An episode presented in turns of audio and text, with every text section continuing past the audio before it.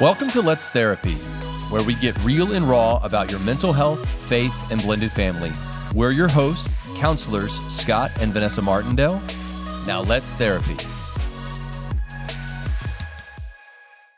Hey guys, welcome back to an episode of Let's Therapy. We are your host, Scott and Vanessa Martindale, and we are so excited that you've decided to join in today. We're going to be having a lot of fun uh, talking about a topic which is marrying into a blended family as a single, never married person and taking on uh, what you know the responsibilities that come from that situation. Yeah. So we're basically talking about me and how I did this. um, because uh, if you don't know anything about our story or the Blended Kingdom family story, uh, I was single for a long time. I was professionally single, uh, as I'd like to say. And then I met this absolutely phenomenal woman who had a son. And so all of a sudden, and we did not have a long courtship dating. So we dated, got engaged, and got married uh, fairly quickly. Um, mainly, I think it was because Vanessa was like, "Listen, I got a plan, and you got to get with it, um, or right. you know, I'm running, a, ro- I'm running this road, and you need to be on it."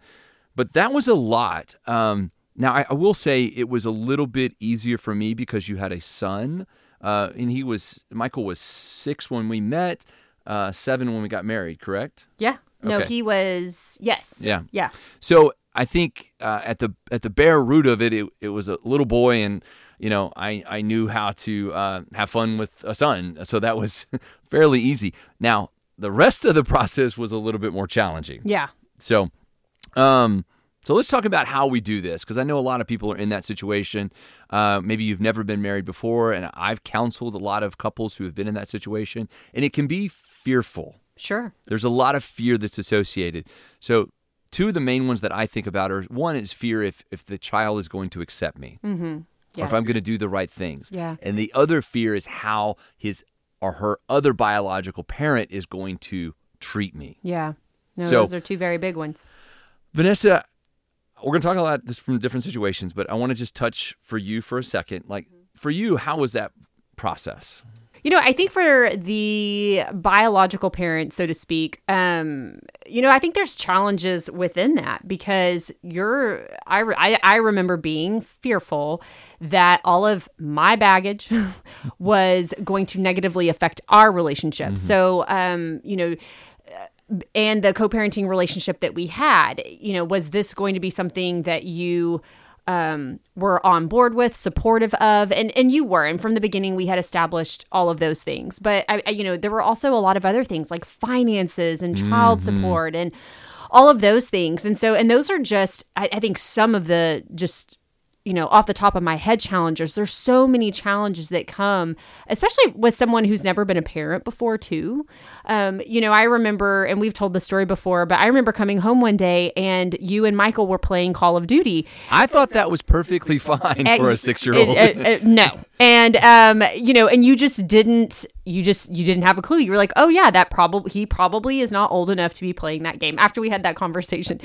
So, you know, uh there you know, there's there's some little things like that, but you know, I think some challenges were that I was very fearful that because of all of the stuff that had gone on and some of the things that were currently still going on, you were going to you know that was going to be a deterrent for you and you were going to leave. And so i had this constant fear of like is this going to cause him to want to leave? Is this going to cause him to want to divorce me? Um, things like that. I think one of the other challenges was is um, how is michael going to treat you? And so i you know i wanted you guys to so badly have a great relationship and you guys did. You you hit it off from the beginning so we were very blessed in that area. But it was also you know uh you know, when was that time going to come where he says, you know, you're not my dad, you can't tell me what to do, or you know, the first time that you guys kind of have one of those arguments, so to speak, or disagreements, and and how are we going to navigate that together? I mean, there there were so many different things I think going through my mind just because we had been, it had just been me and him for so long. yeah. Um, And it's it's scary. I mean, you don't know what you don't know, and um, you know, I, I think when I look back now, and and we've been blended for ten years, um, I, I think first of all, one thing that that that is overly present to me is that God had prepared me for that. um, through my own experience of being in a blended family, uh, through experiences that I had in my 30s. Um, I was prepared for that. Um, and so I didn't know what I needed to know. Yeah. and I'm kind of grateful that I didn't know everything because um, I kind of took it day by day and just looked at it and said, hey, well, my first responsibility is to make sure I love his mother. That was my first responsibility, and to make sure that I um, I held on to that. And the second thing was, you know, we talk about establishing new roles and boundaries. Um, you know, my role newly coming in was not necessarily to be the disciplinarian. It was to make sure that we created a connection Yeah. and to make sure that we bonded. And again, we did that a lot through fun. We did it a lot through sports. Yeah. So Michael was a great, you know, great athlete, and we had a lot of fun playing youth sports together. And I just wanted to make that a priority.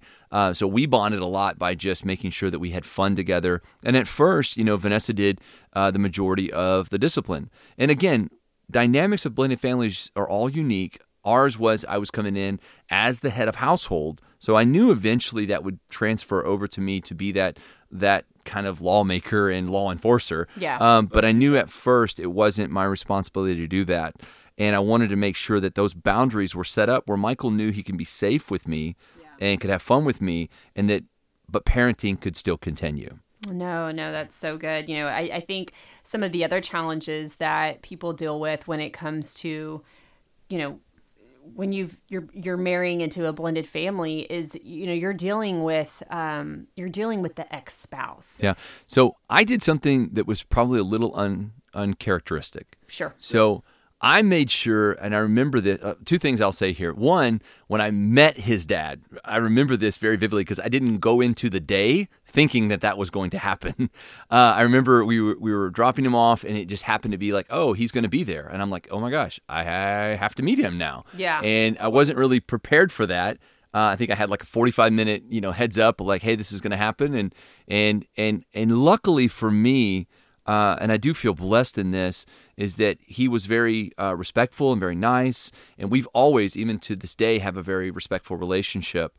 But I remember early on in our, uh, whether we, I think we were just married. I remember I made a phone call to him, and I just told him, I said, listen, I said, I just want to make sure that you know my heart for this is I'm not here to replace you. I'm not here to be anything other than a support to Michael and a husband to Vanessa. And I'm going to respect you. I'm going to include you as much as I, you know, can if when you're not there. And it was almost like the conversation was resulted in just the walls falling down because I knew that he was nervous as well. He didn't know who I was or the type of person I, I Yeah. would be extraordinarily nervous. And so I think that was it was just kind of this alarming like let me just diffuse anything that's going on. Um, and the other part of that, and this is really not dealing with more of the children, but it, it was establishing, you know, that hey, th- the relationship that you guys had was also going to change. Yeah. Like, hey, we're going to be respectful.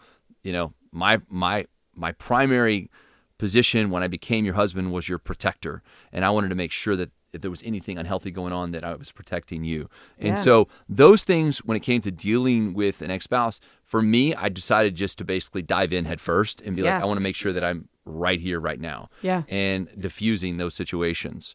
Yeah. Um, and I, I think that that was a big reason why it's been successful for 10 years, Mm-hmm. at least in that co-parenting relationship with, with him and I. Yeah. Um, but we're also, you know, we had different parenting styles too. oh yeah. I mean, you'd that- never parented before. Well, I had, I had no parenting style. I had a dog, and I could just leave the dog in the house by herself for a day or two. But I had no parenting style. Yeah. And, and be honest with you, I didn't have parenting. I didn't really have a great parenting, you know, example. Yeah. Uh, I, I- said many times if if my parents had parented me the way they did then, today they'd probably both be in jail because uh, just was rough. It, well, it was different. You was know, rough. We, we were all raised in a different generation, and Yeah. discipline looked very different. And so, yeah, you know, I, you know, I, I think that's one thing naturally when you're beginning to blend that it in, in itself is is difficult. You know, Mm-hmm. and that's why we always encourage uh, you know premarital counseling. Oh, and so that you're going through these basic things that you're going to encounter whether that's finances parenting styles your marriage uh, your faith you know talking through these very uh, important areas parenting co-parenting all of it. And so you know I remember it, it, it, took it took a while before you really took the reins over that. And it was really me disciplining michael. And i think the challenges with that is i think that i was ready for you to step in a lot mm. sooner than you were. But understanding that you and michael still had to f- build that foundation of trust um, and like you said that attachment that relationship you guys had to bond and establish that before he knew that he could really trust you and trust that what you were saying and trust that you what you were doing with the discipline was coming from a good place and not out of a place of anger or resentment or mm. bitterness. And so, you know, I know that that can be challenging from the beginning, especially if you have a parent that's never co- parented before or uh, your spouse has never parented before. And I think if you're that biological parent, encouraging your spouse in that and saying, hey, this is what worked, or hey, this doesn't work, and giving them, you know, uh, you know, giving them those pockets of opportunities to do a little bit of parenting and being that support and being the person that comes behind and and and supports them in what they're saying and doing to the child. So the child then can see that you both are on the same page and oh, if you know dad says that this is that this is right and my stepmom is doing this like sh- then that means you know they're seeing that oh mom and dad mom and or dad and stepmom are on the same page mm-hmm. and i can trust her too you know and vice versa and i know that that was the situation with us as well yeah and and, and only because of god's grace because we didn't have a a manual or a book no. at that point. Uh, and I promise you, we, we made some mistakes along the way. Uh, I think that uh, that we didn't do everything perfect. Um, but I'll just reiterate what you said. If you're a biological parent and you're listening to this and you have a step parent, you are and I'll use this phrase loosely, but you are life and death to them. Like the words that you speak are so powerful in getting that person, giving that person the confidence to excel up to the level you want them to. Yeah. When they don't know what they're doing and they're looking to you for that affirmation, they're looking to you, you know, because, you know, parenting success doesn't look like success in that moment you know, you may make a rule, enforce it, and the child, you know, just really loses it on you, and you're thinking, "Oh my gosh, did I just mess up?" Yeah. And you, if you don't know that, then you don't know that, and you need that biological parent to step in and go, "No, you were right in this decision." Um, and also the collaboration that you mentioned, collaboration on discipline, even if the biological parent is the primary disciplinarian, collaboration should occur as well. So you guys should you know, get back into your quiet space and say, hey, this is what happened. Yeah. This is what I think. This is what you think. And biological parent taking in the consideration of what that step parent may think or what they experienced, and then moving forward from there. But um, love what you said about the, the, the admiration and, and just helping that person out. No, absolutely. Just being that support for them because the step parent needs that. That they're they're experiencing so many things for the first time and they need that support and they need that encouragement from you.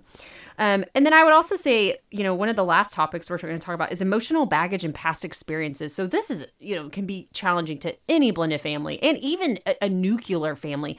We all have past experiences, uh, our baggage, so to speak. And so whenever we don't deal with that or process through our emotions or any type of trauma that we have experienced, whether that's through divorce or the loss mm-hmm. of a mm-hmm. spouse, um, that can then carry into our new relationship, our blended family, into our marriage, our relationships with our children, our stepchildren.